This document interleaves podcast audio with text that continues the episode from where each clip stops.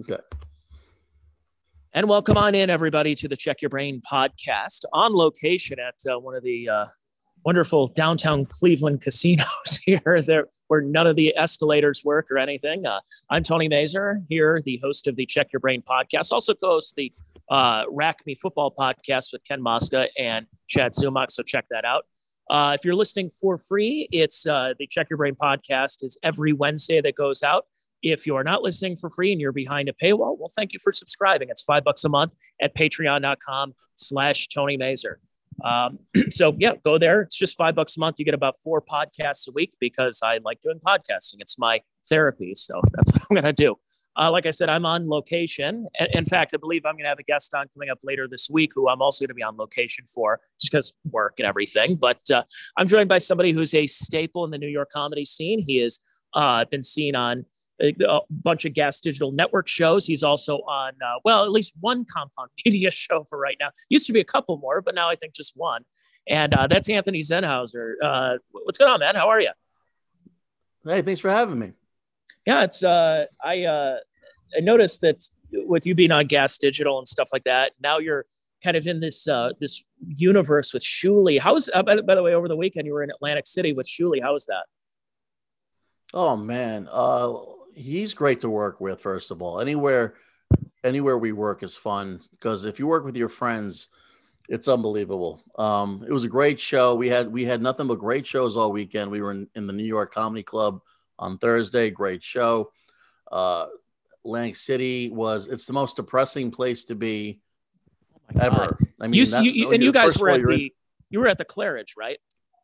We were at the Claridge, which I like because I'm a Boardwalk Empire fan.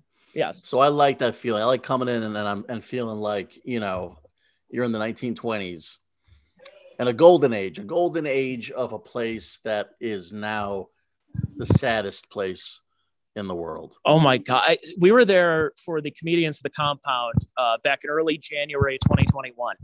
And it was funny because we go there and it's supposed to isn't like the celebrity all-star theater or whatever it is. And right. It's like, it's a theater that's on the 3rd floor of the building. And it's a hotel that had seen its better days, but they just slapped a logo that said Radisson on there.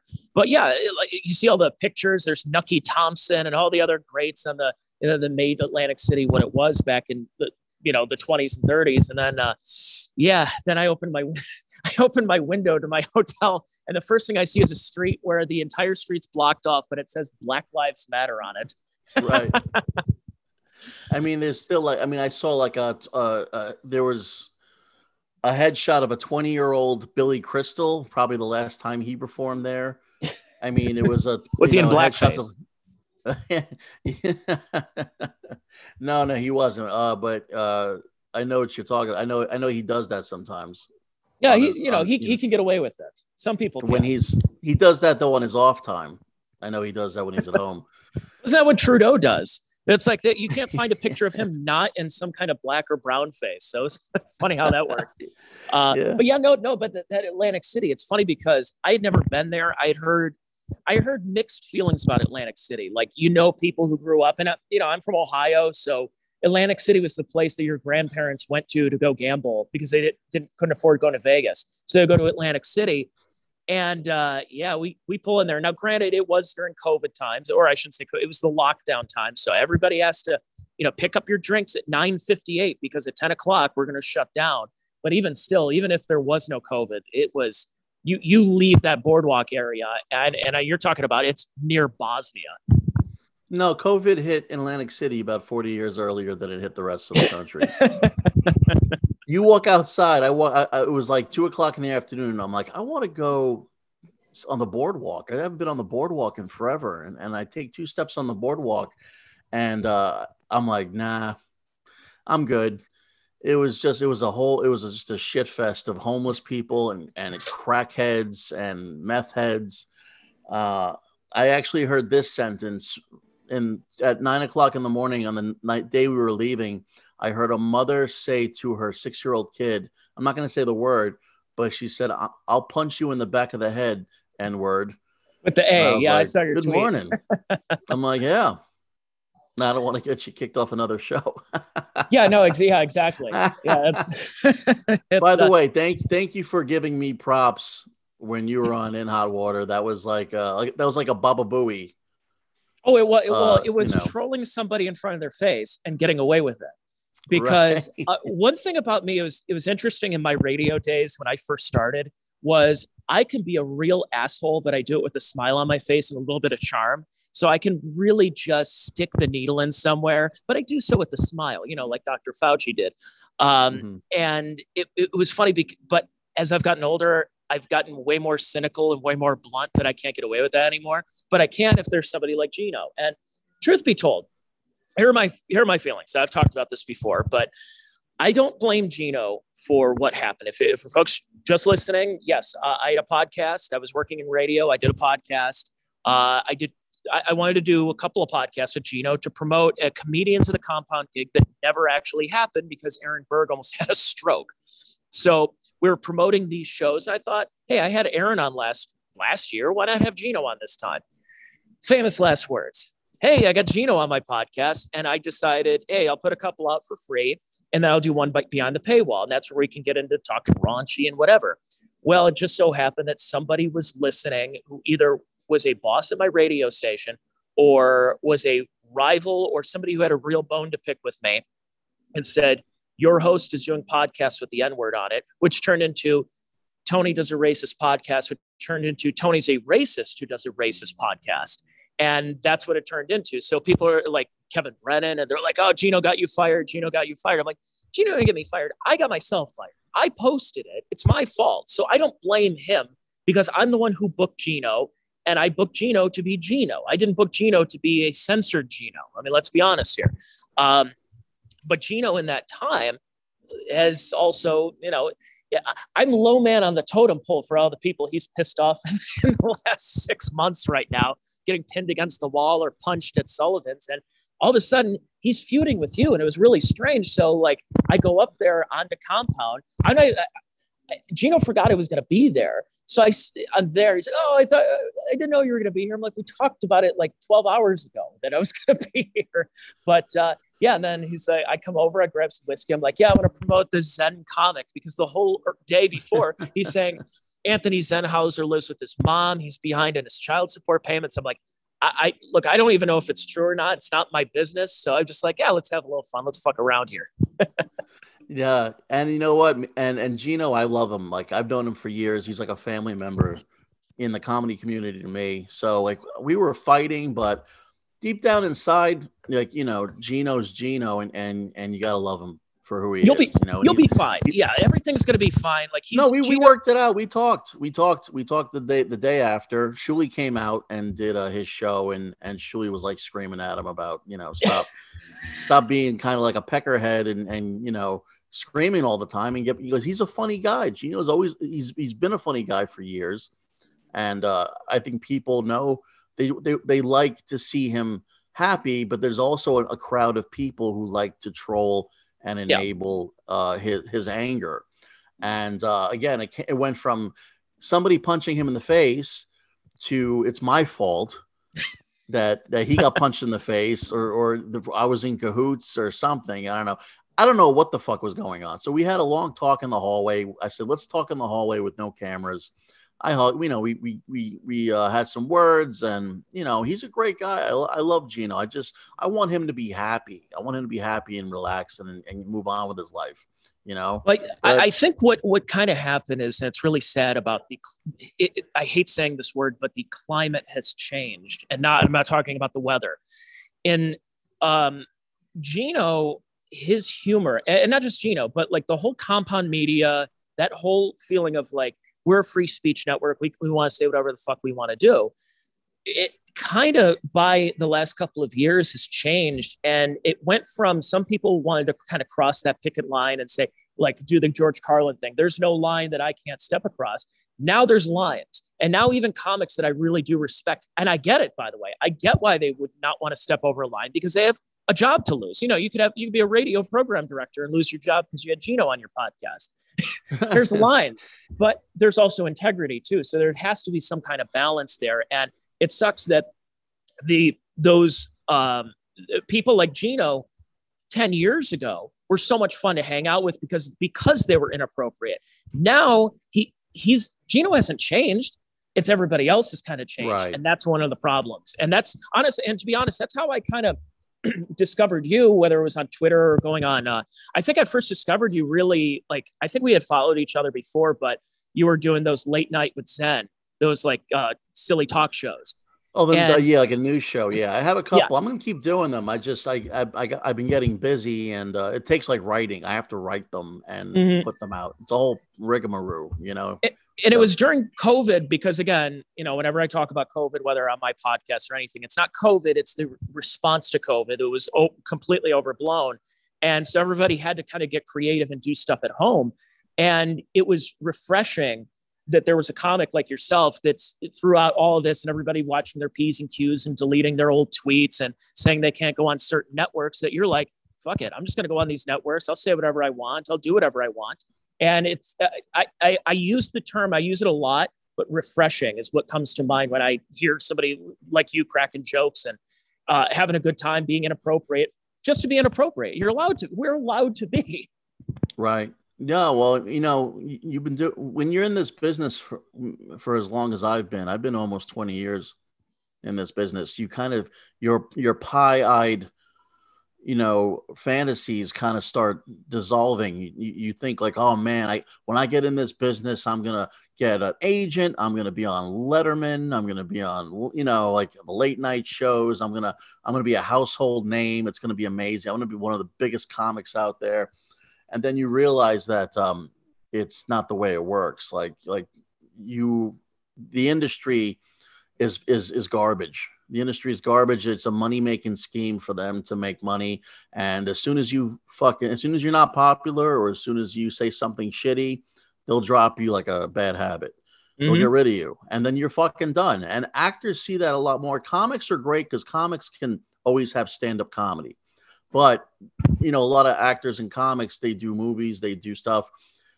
Now it's like, like I said to myself the other day, I said, maybe I'll just fucking stop all this and be a history teacher. I can't even do that, because all it takes is one little background check on my tweets, and I'm not getting hired anywhere. So some of us have painted ourselves in a sort of like a content corner, where we have to just like, at this point, it's like, who gives a shit?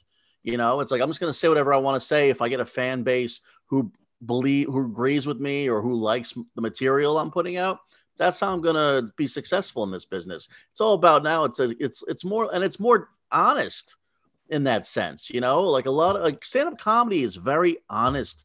It's the most truest form of saying what you want to say. And, you know, like you think of Lenny Bruce, and these guys are idolized, but in all honesty, everyone wants to shut everybody down now. Even though they're like, oh, Lenny Bruce was edgy and Richard Pryor was edgy. It's like these guys would be shut down in a second.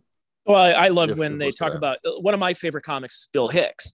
And even if I didn't agree with what he was saying, I loved Bill Hicks and what he would do. People kind of forget he bombed a lot. And it's not for his material. He bombed because the audience wasn't ready for whatever he was talking about. And then now you look back and he's revered. It's like, oh, he's one of the greatest of all time. And he pissed a lot of people off. Patrice O'Neill, again, another one where every single person says, oh, can you imagine what it's the classic line is, can you imagine what Patrice would say about this today? And I'm like, well, you could have heard him say the things that were going on at the time, but he wasn't filling up comedy clubs. I've seen him where it was half full comedy clubs. And then he goes on the roast and people start really liking him. And then posthumously, everyone's like, wow, he was a really good comic. Yeah, he was. You should have went to go see him 5 years ago when you could have, and you didn't. You decided you were a big Kevin Hart fan, or you liked whatever, Dane Cook or whatever was popular at the time. So it's the biggest tragedy sometimes was that when he was just getting hot. Yeah, when he was just getting hot, he died. Like it was really getting recognition. I saw Patrice at the Opie and Anthony Traveling Virus Tour. It was 2006. And it was Voss hosted the show. Then it was Patrice, Bob Kelly, Otto and George. Then they took an intermission, Bill Burr and Jim Norton. And this was 2 weeks after the Bill Burr infamous Philly rant. And so here in Cleveland, everybody wanted a Cleveland rant. They wanted Bill Burr to go up on stage and start talking about the Browns and hoping whoever was quarterback to blow their knee out and LeBron James, whatever was going on at the time. And Burr walked off stage. He's like, I'm not going to do this. I'm not going to be the guy that every time I go to a town, they're going to start to boo me. And they want me to, oh, I'm going to go up to Detroit. I got to make jokes about the Pistons and the Red Wings. It's like, no, that's not what I'm going to do. Right. And fucking Cincinnati credit, with your fucking horrible chili on spaghetti. What the fuck is wrong with you? Yeah, and your fucking river. It's very specific. But fucking so Drew Carey, what a faggot he is. It's so funny because I saw Patrice, and this was the time when he was using a lot of the material that eventually Amy Schumer stole about the, you know, like the angry pirate and all that kind of stuff. So I saw that was 2006. I saw him again in 2010. In 2006, he was a really good comic. In 2010, he was an otherworldly comic. And you think about it, for a guy who was about pushing 40 to get even better at that time is truly incredible. And yeah, it is a shame he's gone. And who's it going to be the next person? And the big thing about Patrice was his stand-up was great, but his radio appearances were even better. And when I think back to when I wanted to start doing comedy when I was 18, my goal was not to get on Letterman or Leno or whatever was on at the time. I want to be a guest where Norton's out of town and they say, yeah, it's the Opie and Anthony show. The O&A virus spreading across America. Hey, in studio, we have no Jimmy Norton, but Tony Mazur's sitting here. And like, hey, guys, and I just hang out for the show. That was what my goal was back in the day. And I guess you and I have to settle for if we go on Kumia's show at this point now. Well, I went to college for broadcasting and mass communication, and my goal was Stern. I wanted to be a DJ. I wanted to be on the radio. Radio was always going to be what I wanted. It wasn't TV. You know, I went to school with people who were, you can tell they were broadcasting majors, and they were the news people, and they were very like, you know, oh, you know, they were like, you know, they wanted to be fake. And what I loved was just being like on the radio. And then Opie and Anthony, I discovered them in college back in 97, 98. And I was like, whoa, I'm like, these guys are fucking amazing too. These guys are great. And then Tough Crowd came out and it's like, whoa, it's like Patrice, you know, DePaulo, everybody, Voss, Kelly, all those guys, Norton, just breaking each other's balls. They're like, who doesn't want to do that? Who doesn't want to go on a show with your friends and break their balls and get paid and drink coffee and then have strange comics you don't know come on and break their balls and eviscerate them the way they used to do other guys? And then I got into comedy and yeah, it was always like, I'm just happy that I just never broke ever. Like I was always an unknown guy for years. And now that I'm 43, I feel like what you were talking about, like Patrice kind of like became a better comic. I feel like every year I've gotten a little bit better. And sometimes it takes, you know, I'm thankful that it took me 20 years to kind of start getting a little momentum. So now I feel ready. 20 years ago, I would have maybe had a 2-year career. Yeah. Know, maybe not have done well. Even in those days that you mentioned about comedy that, you know, I always hear about the 80s, the glory days of the comedy boom. There's a lot of shit comedy back in those days. There was a lot of, hey, look, for every Sam Kinison, Dice, there was 10,000 Jerry Seinfeld wannabes. Hey, did you ever notice? And you ever do this? And by the 90s, right, a lot of that kind of broke up because of cable TV and that there were so many different options for comedy. But coming out of, like with the Dennis Miller show and, you know, Larry Sanders and Mr. Show and a lot of kind of, it's weird to say alternative because alt comedy has taken such a beating as it should in the last probably decade. But a lot of that is what kind of you were seeing where you would pop up at a coffee shop or an alt room and work on material and not have to worry about, hey, maybe the guy from Letterman is going to be in the back and he's going to check me out. So it gave a lot of people that opportunity to be kind of funny, kind of subversive and silly and, you know, and sometimes downright mean in like the cases of guys like DePaulo. But that's what I think going into that, you probably were right at that, in my opinion, a new golden age of stand-up comedy. And that's what generated a lot of people into getting into that business. It's just, I eventually got the balls to do comedy right when all the woke stuff was starting. So I'm come January, it'll be 9 years since I started doing comedy. And it almost seemed like as soon as I started, that's when all the, you know, the buttholes started puckering and they're like, oh, nope, can't joke about that. Can't say retard on stage. Can't do that. Hey, you're never going to be able to get on this. You're not going to get a Netflix special. You go, fuck off. I don't want that. All I want is an opportunity to be a guest on like Kumia's show or Gas Digital. And that, and honestly, I'm still at that point because I realize my comedy is not good. I'm a white guy. I'm a 34-year-old white man. Do you think Netflix is even looking at any of us right now? That's you just get rid of those gatekeepers. And thank God they're not. Who the fuck wants to play by their rules? Who wants to do that shit? Because in all honesty, listen, I love comedy. I think that there's some really funny people out there. There's a lot of funny, dark, cynical, edgy. I want to see the word edgy, but like, listen, you know, Adrienne Appalucci, she's an amazing female, amazing comic. She's dark. She's funny. I think the common denominator is with people who you allow that to happen is that they're just good writers. They can get away with it because their writing is so good. You give them like a mulligan almost. I don't know, man. Like, and still most of the road, like you go on the road. Yeah. New York City is fucking shitty. It's like very liberal and stuff, but then you go to like Pennsylvania, you go to like these like blue collar towns, working class people, which is more people than the most of the people who go out and see comedy. It's not 20. You go to the stand on a Monday night. They're all 20-year-old kids. They're all college kids. They're all they don't, they're not going to really get. They don't understand. They're not used to that. They're not used to people talking to them like that. Yeah. You go to Lancaster, Pennsylvania, or Mechanicsville, New York. And you do a show there, and they're great because they break balls. They know how to break balls. These guys got off a 10-hour day. It's a big night for them. They're having some beers with their girlfriend. I was in Fairfield, Connecticut on Saturday, and there was an old couple sitting in the audience. And I said, "Are you guys on a date?" And they were, and the old man was like, "Yeah," and he was holding his wife's hand, and everybody went, "Oh," in the crowd. And I said, "Shut the fuck up." I said, "He's old, not retarded." And they fucking went, and the whole fucking place went crazy because they have to believe you, like they have to believe that you're in charge of the ship. You're right, they're wrong, but it's also, again, it's like I'm not gonna be big in Portland. I'm not going to be a big Portland comic. I'm not going to be a big New York City guy. I mean, I've been passed at a couple of clubs. It didn't work out because, if they don't like the content, maybe, I don't know. But and a lot of that is because you're dealing with tourists. Is that if you're in New York, you're dealing with people who are not from New York, and they want the New York experience. And sure, when you get, I always talk about national divorce when you're talking about the political angle.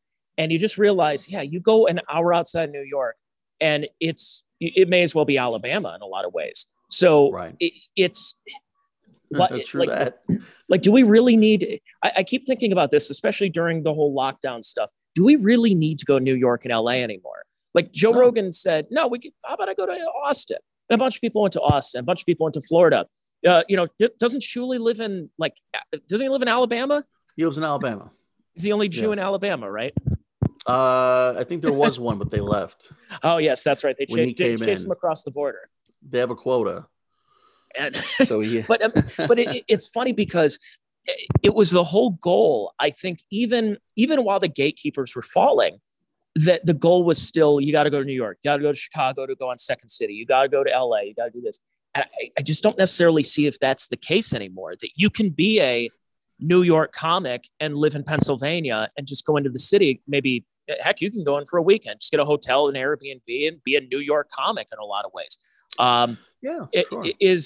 But I will say though, if you do want to get past, I mean, they're still going with we got to have a Benetton ad as being as like, we got to have the Asian guy and the Jewish guy and the this guy and the that guy and everything. Like, hey, what about funny people? Whatever happened to that? Can you pass funny people?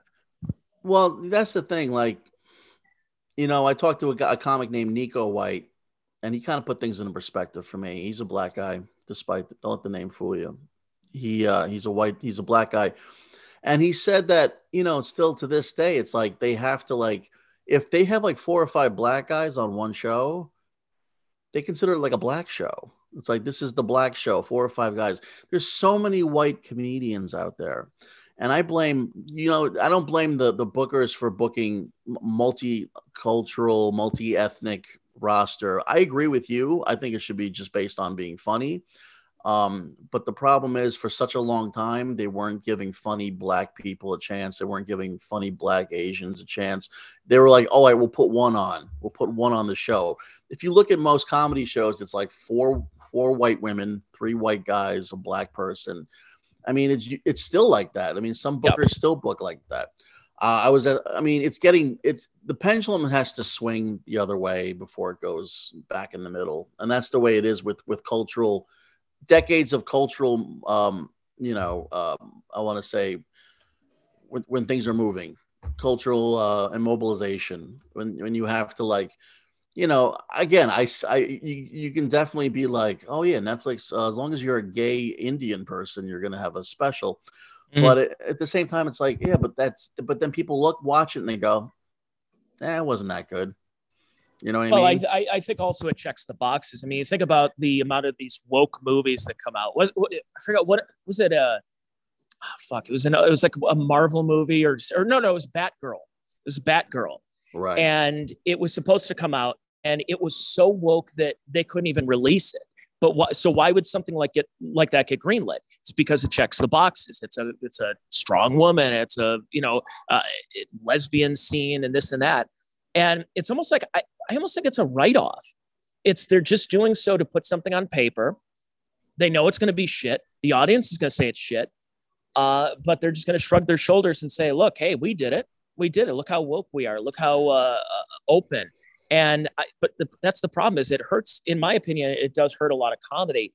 It's kind of like and you've seen this too, with the amount of YouTubers and TikTokers who want to start doing comedy because somebody thought they were funny in their videos to get millions of views.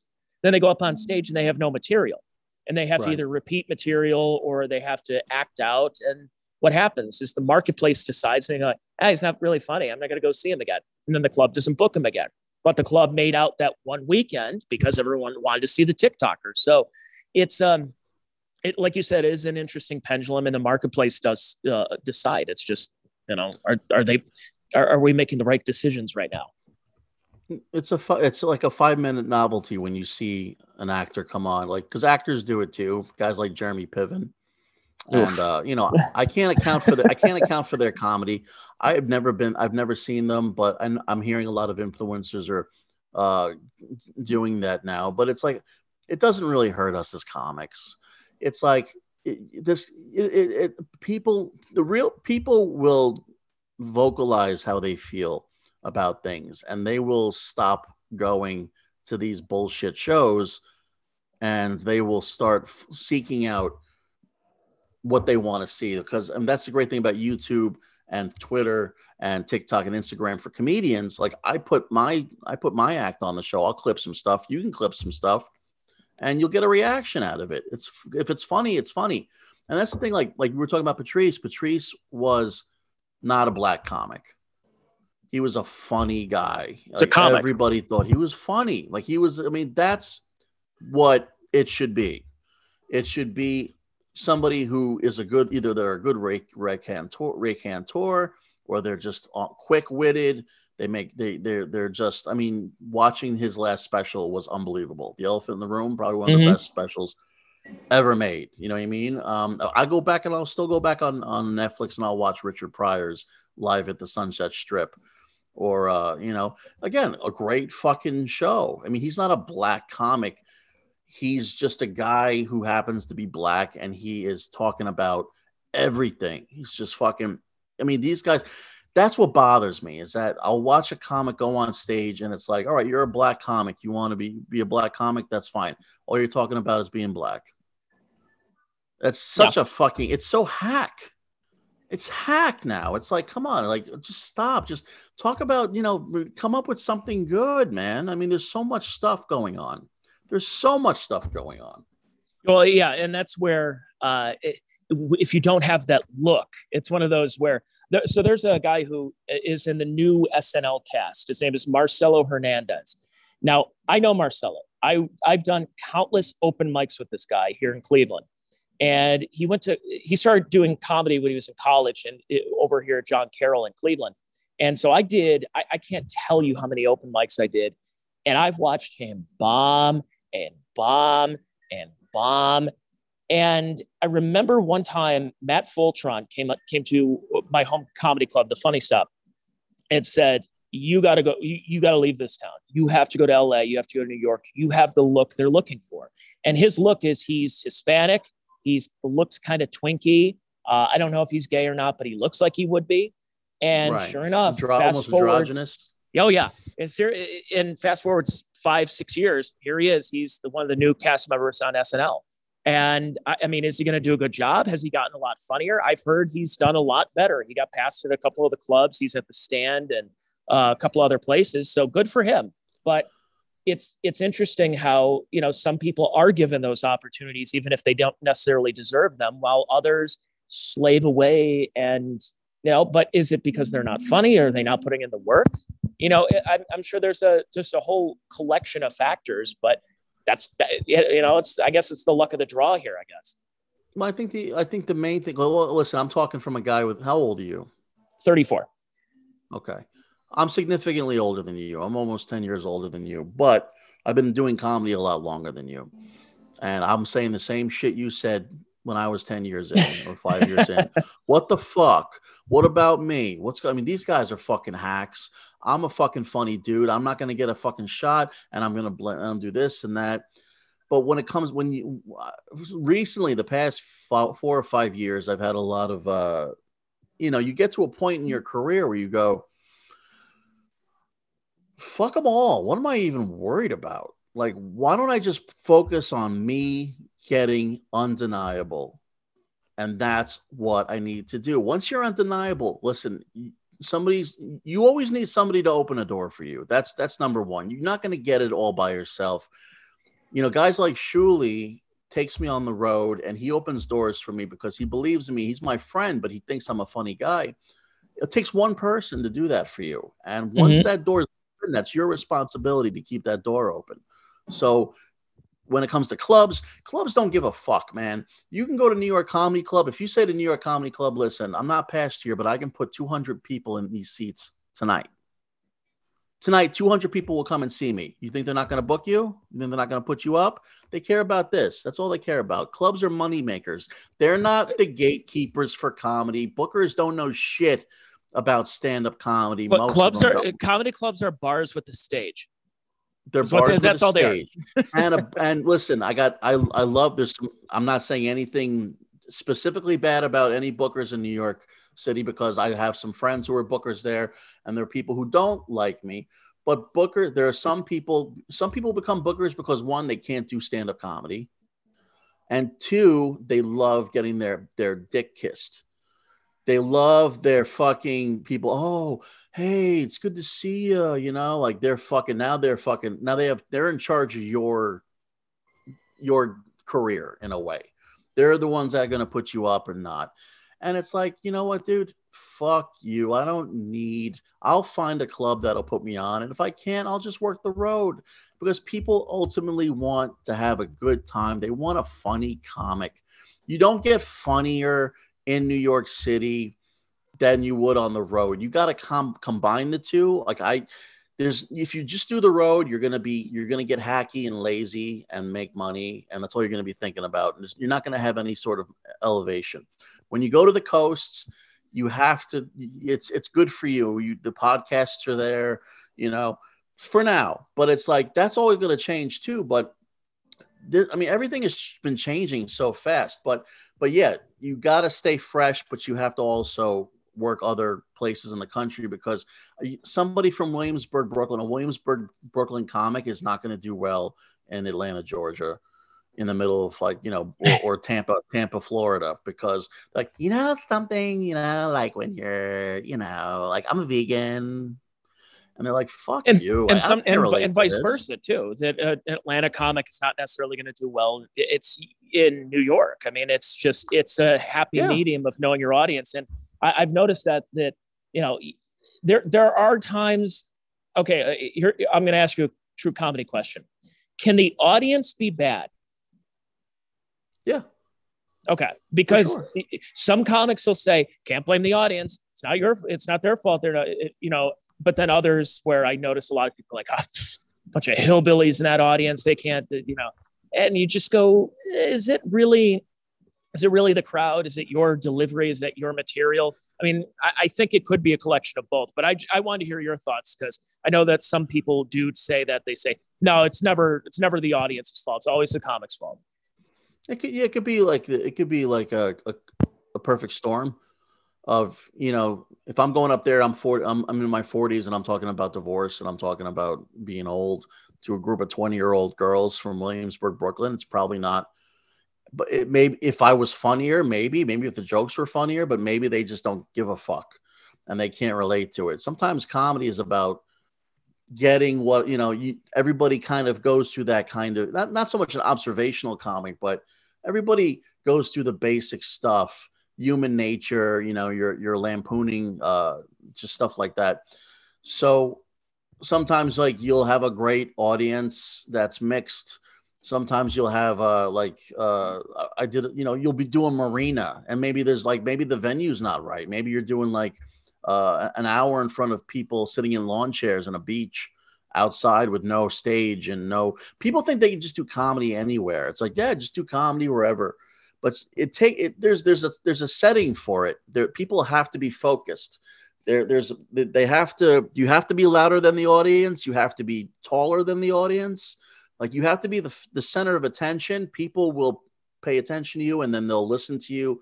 And then you'll be 10 times funnier than the people just walking around a bowling alley, you know, or the game's or even on worse, at the bar. Or even worse, 2 years ago with the drive-in shows. Oh God. Yeah. I could not do that. I mean, it's like, why bother? It's like you go to some bars for the show and they're like, yeah, like, can you turn off the fucking game? They're like, nah, it's the playoffs. So why are you going to have a comedy show? Yeah. What the fuck am I doing? God, dating's hard. You know what I mean? It's like, who cares? You know? And also a lot of those specials you watch on TV, like people are, they edit in laughter. They have clever ways of making the guy funnier. Or the girl funnier than they were. Like I was watching the Netflix, the Friends of Comedy. I mean, listen, nothing, I think in all those comics in a different setting are probably better than they were on that show together. You're talking about the Friends Who Kill? The Bill Burr's Friends of Comedy. Like some of it was, and I like some of those guys a lot. But I mean, it was just they were pushing an agenda. Netflix it's just like they're not giving you the best. They're not letting you use the best jokes you can use. You know, it's like they have to cut. And still, Netflix will still give you like a list of like you can't say this. You can't talk about trans. You can't talk about black people and white people. You know, like it's unless you're black, then you can say the N-word all day and it's fun. I mean, it's almost like when he says the N-word, it's fun.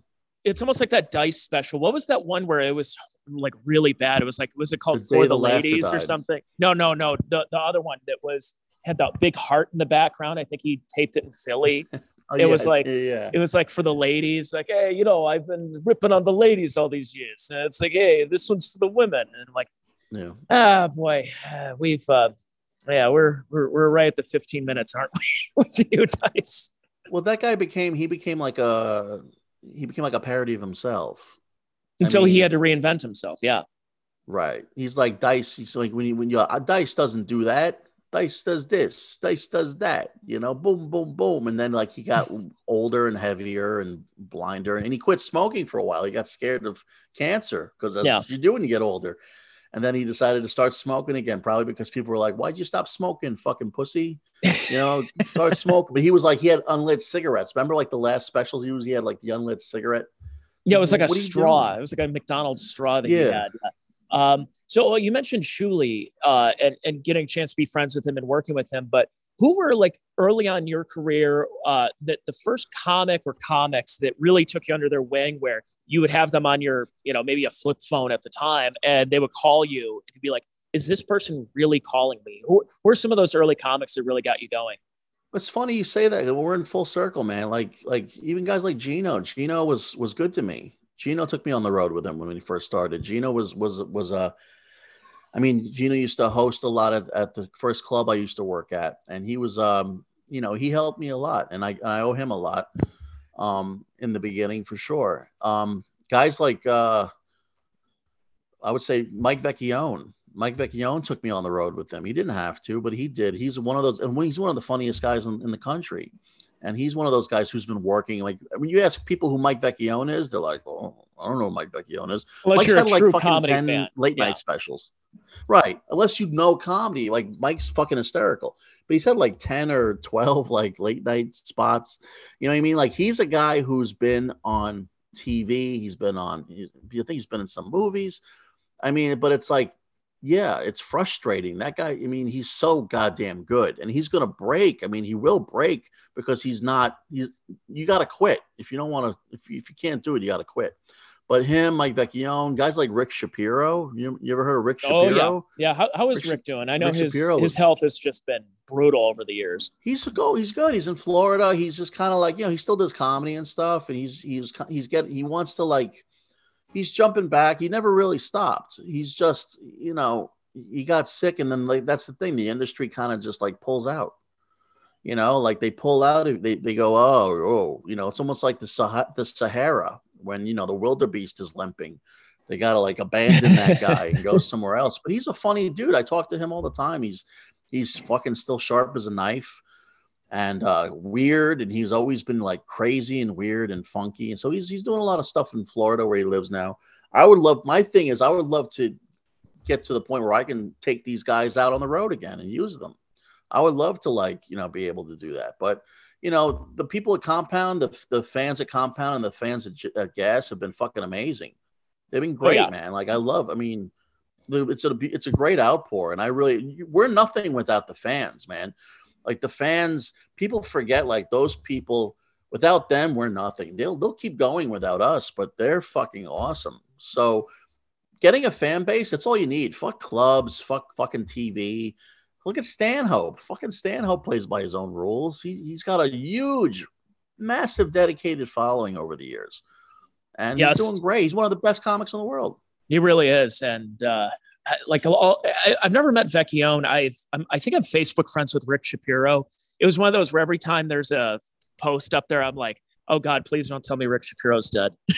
Like every time, like is his wife who posts for him? It says like, hey, this is Rick's wife or somebody. And every time I see it, every so often, I'm just like hoping like, oh God, I hope it's not like sad to report, but I'm like, oh no, here it comes. They're like, oh no, it's he's doing well. He's got Parkinson's. I mean, it's I don't know what the deal is with him and how bad it is with him, but he has good days and he has bad days. So he'll take advantage of his good days, and then when you have a bad day, it's kind of like Red Bar. Red Bar does his show when he's feeling good. He doesn't do it when he's sick. That's just what it is. But yeah, I mean, I've been very lucky to be a New York City based comic my whole life. I've met so many great people. And then you also learn how the dark shit works. You also learn the shitty side of everything, the nepotism, or the clickiness, all that stuff that goes with stand-up comedy that makes you frustrated. It's almost like their way of weeding out the people who can't hang. Do you know what I mean? Yeah. It's like, they don't make it easy for you, but let's put it this way. As comics, dude, we can do an hour worth of comedy. We can work for an hour and make 10 grand. Do you know what I mean? Like, that's crazy. What other fucking job could you make that much money in an hour? A day, 1 hour. Yeah, that's, it's really impressive. I would love to get to that point. In my career and doing everything. It's just, I love to make 1,000. Well, cause that's, what's funny about it, where you said that you wanted to get into broadcasting because you were influenced by Stern and O&A. And that's what I was too. I actually did it and was in radio for over 15 years. And the weird thing is though, I think what holds me back in a little bit of ways is I think people who are comics who end up doing radio or podcasting or whatever, have way more of an advantage than somebody who is a radio guy who then got into comedy over time, because I still have that, you know, content creation mindset, as opposed to, hey, here's a joke, here's a premise, let's put them together and let's keep working on it. For me, I start getting bored with my own material. And it's one of the curses of being somebody who is somebody who works in broadcasting, because I start getting bored and I start to dissect my own material. And then I end up hating something that I actually really thought was clever, you know, the first couple of times I did it. And so it's, you know, it's part of the comedian's process of doing something and, you know, and finding one's voice. So, you know, you're 20 years into doing it and I'm just less than 10. It's all part of that, of getting back on that. But I guess the good thing is I don't have to worry about getting back into radio anymore. That's not true. That shit's over. Well, here, let's put it this way. It's over now. It's over for now. But I mean, look at the way, like you said, all comedians 10 years ago, 15 years ago, it was a difference. It's like a 180 on censorship. The censorship used to come from the conservatives, from the right. It used to be like, no, Noam Chomsky himself has been said in recent interviews, he's like, the left has made a total 180. Like, they're the cancelers now. They're the people shutting people down. If you don't believe what I say, you're a fucking Nazi. You're a fucking fascist. You deserve to be fucked. Nobody wants to hear you. Click. We're turning you off because you don't agree with us. And that's all they're really saying. So now he feels like, but if you stay in the pocket, dude, I'm staying in the pocket. There are people, at least 50% of the country agrees with us. They don't like it. And they're just, what they're doing is they're trying to keep their voices low because they don't want to lose their fucking jobs. It's a real problem. We're living in a society right now where what you say, even if you're not, I mean, and you're a fucking, you're a radio personality. You should be able to say whatever the fuck you want. We heard from a guy who heard from a guy that you had a racist guy on your show, so we have to fire you. That is lunacy. It's craziness. But at the same time, it's not going to be the way it's going to be forever. And the people, this is actually a blessing in disguise for comedians like us, because we're a commodity. We're comedians that people they're searching for us. They get plenty of that shit on Netflix and whatever other streaming channels. It's that lukewarm, like, you know, everyone's in their 20s. The industry is so fucking out of touch. Instead of getting an experienced, older, funny comic, they'd rather have a 20-year-old lukewarm, nobody fucking can relate to, you know, kind of guy. And they're going to, because they can see, they can make money off of him as the years go on. They kind of look at us like we're old horses. Like, you know, we're going to be put out to pasture soon. But it's a blessing, dude. Like, I'm working more than I've ever worked in my life. It's great. People want to hear it, and people are paying. Like it still blows my mind that people pay to listen to guys like you and Shuli and Anthony and Red Bar and whoever. I mean, it's unbelievable. Yeah, and I think also an interesting thing is that I know you with, you know, feuding with Gino, but, you know, we knew that wasn't going to last. Right. You'll go on any of these podcasts, you'll go on any of these streaming shows or whatever, because as much as there's camps and there's cliques and everything, as you stated, since you've been in New York and you've seen it, is that if you're Switzerland and you're just a fan of everybody and you're like, hey, yeah, absolutely, have me on the show. I mean, like when I was in New York a couple of weeks ago, I went on Godfrey's show. I did Zach Amico's show. And I mean, Zach Amico likes backyard wrestling and horror movies. Not necessarily pie. Lots of pie, lots and back pie. Tattoos. And so like that, you would normally think that that wouldn't be in my wheelhouse at all. And then I end up going on the show and I bring up all these factoids, and I realize I knew a lot more about wrestling than I realized. And I'm seeing in the comments of people going like, hey, the new guy he's got some cool facts. And like people really enjoyed the Godfrey appearance. And you just go, it's not so much that I'm trying to be Switzerland where I don't want to piss people off. It's we're in this together. We have to cultivate this. I hate saying brand, but it is a brand of, look, you know, there are people who want to cancel us. There are people who want to get us thrown off of shows and get our gigs canceled, never like literally canceled gigs. Whenever I see that there's infighting between, you know, shows and podcast platforms, I'm just like, you're only hurting yourselves. You're only hurting yourselves at that point. If you're feuding with people who are, we're all supposed to work together. And if we're just imploding, the other side who wants to cancel us is just has a bag of popcorn and is enjoying watching us implode. So, you know, I like the fact that you're somebody who does go on a lot of these shows and is kind of Switzerland into this. Well, yeah. Plus the audience, and I agree with you. I think all these guys, like I said, Gino, I said, we're so much stronger if we work together.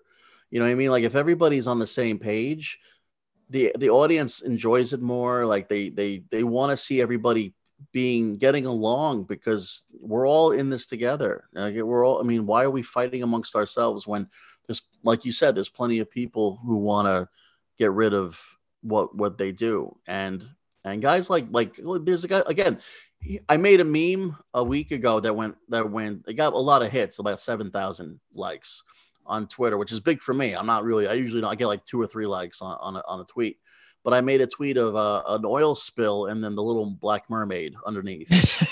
She got, and I said, I hope this oil spill doesn't have any long lasting effects. And I can't tell you how many black people fucking shared it and laughed, because funny's funny, man. Like some people pretend to be offended. A lot of white people like to get offended for other people. Again, yes. It's another form of liberal pandering. It goes, he doesn't know what's good for him. I'm going to tell him what's good for him. I'm going to speak for him and tell, you know, and black people and people of color and minorities, they get it. They're like, oh, like this is fucking, it was funny. It was funny. The bitch had oil on her. You know what I mean? Like it's just a fucking stupid, silly joke. And guys like Zach, of course, he's a liberal guy, but he's also quick and he gets edgy and dirty and he'll tell black jokes and stuff like that. Funny's funny, man. It's like if you can be funny, then you're good.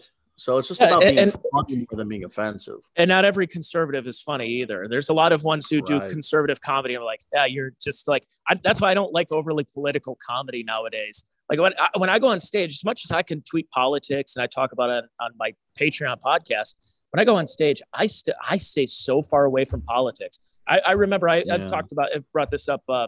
The weekend Trump was inaugurated was I was doing a weekend with Dave Landau. And, you know, you're talking about, you say anything political, half the crowd's going to boo you, half the crowd's going to stand up and cheer. I don't want that. Right. I want everybody to laugh, or I want everybody to groan. It's like, at least I want, you know, it doesn't matter what your political beliefs. So I did kind of the Gilbert Gottfried at the Aristocrats type of thing, where I said, we're not going to talk politics. We're not going to do any of that. And then I just got into the most grotesque, sexual, taboo stuff. And it's getting everybody laughing. And then I paused. And I'm like, well, we're not going to talk politics tonight. I'm just going to tell you that right now. Right. And it's great to hear from your velvety radio tones. Oh, yes, absolutely. Hi. You're licking a girl's asshole. And yes. Hi. Yes. You know that viscous feeling when you get on your fingers after viscous. I like viscous. Yeah. All right. So yeah, I'm, as we say in the radio business, up against it, but Anthony Zenhauser, thanks for coming on here today. Please plug anything, any podcasts, any stand-up appearances. Where can we find you on the socials? Yeah. I'll let you go, at the Zen Comic on Twitter and Instagram. And I'll be working again with the amazingly funny and very fucking awesome Shuli Edgar, in Bohemia, this weekend, Friday and Saturday night at Governor's at McGuire's. It's a Governor's comedy club in McGuire's in Bohemia. So come out to McGuire's and come out to McGuire's and check out a great show. It's Friday and Saturday night. I believe Mr. Kumi is coming on Saturday. So that'll be fun. Yeah, it's going to be a good time. And thank you, man, for having me on the show. It's great. Anytime you want me, let me know. Absolutely. Yeah, this is great. And I'm going to put this podcast, if you're listening, by the way, whether it's on Patreon or for free, it's out on Wednesdays. So Anthony, hey, thanks so much, man. I appreciate this. Oh, my pleasure. And shout out to Becky for getting us together. Absolutely. Yeah, that's great. Thanks, Becky.